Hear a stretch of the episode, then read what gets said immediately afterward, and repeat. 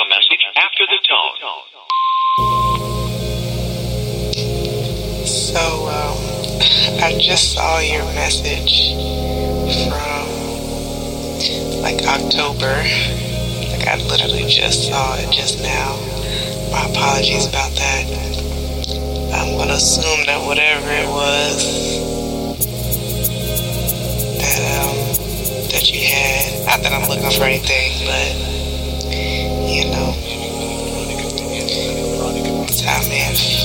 inspired on that. but yeah, also just staying happy.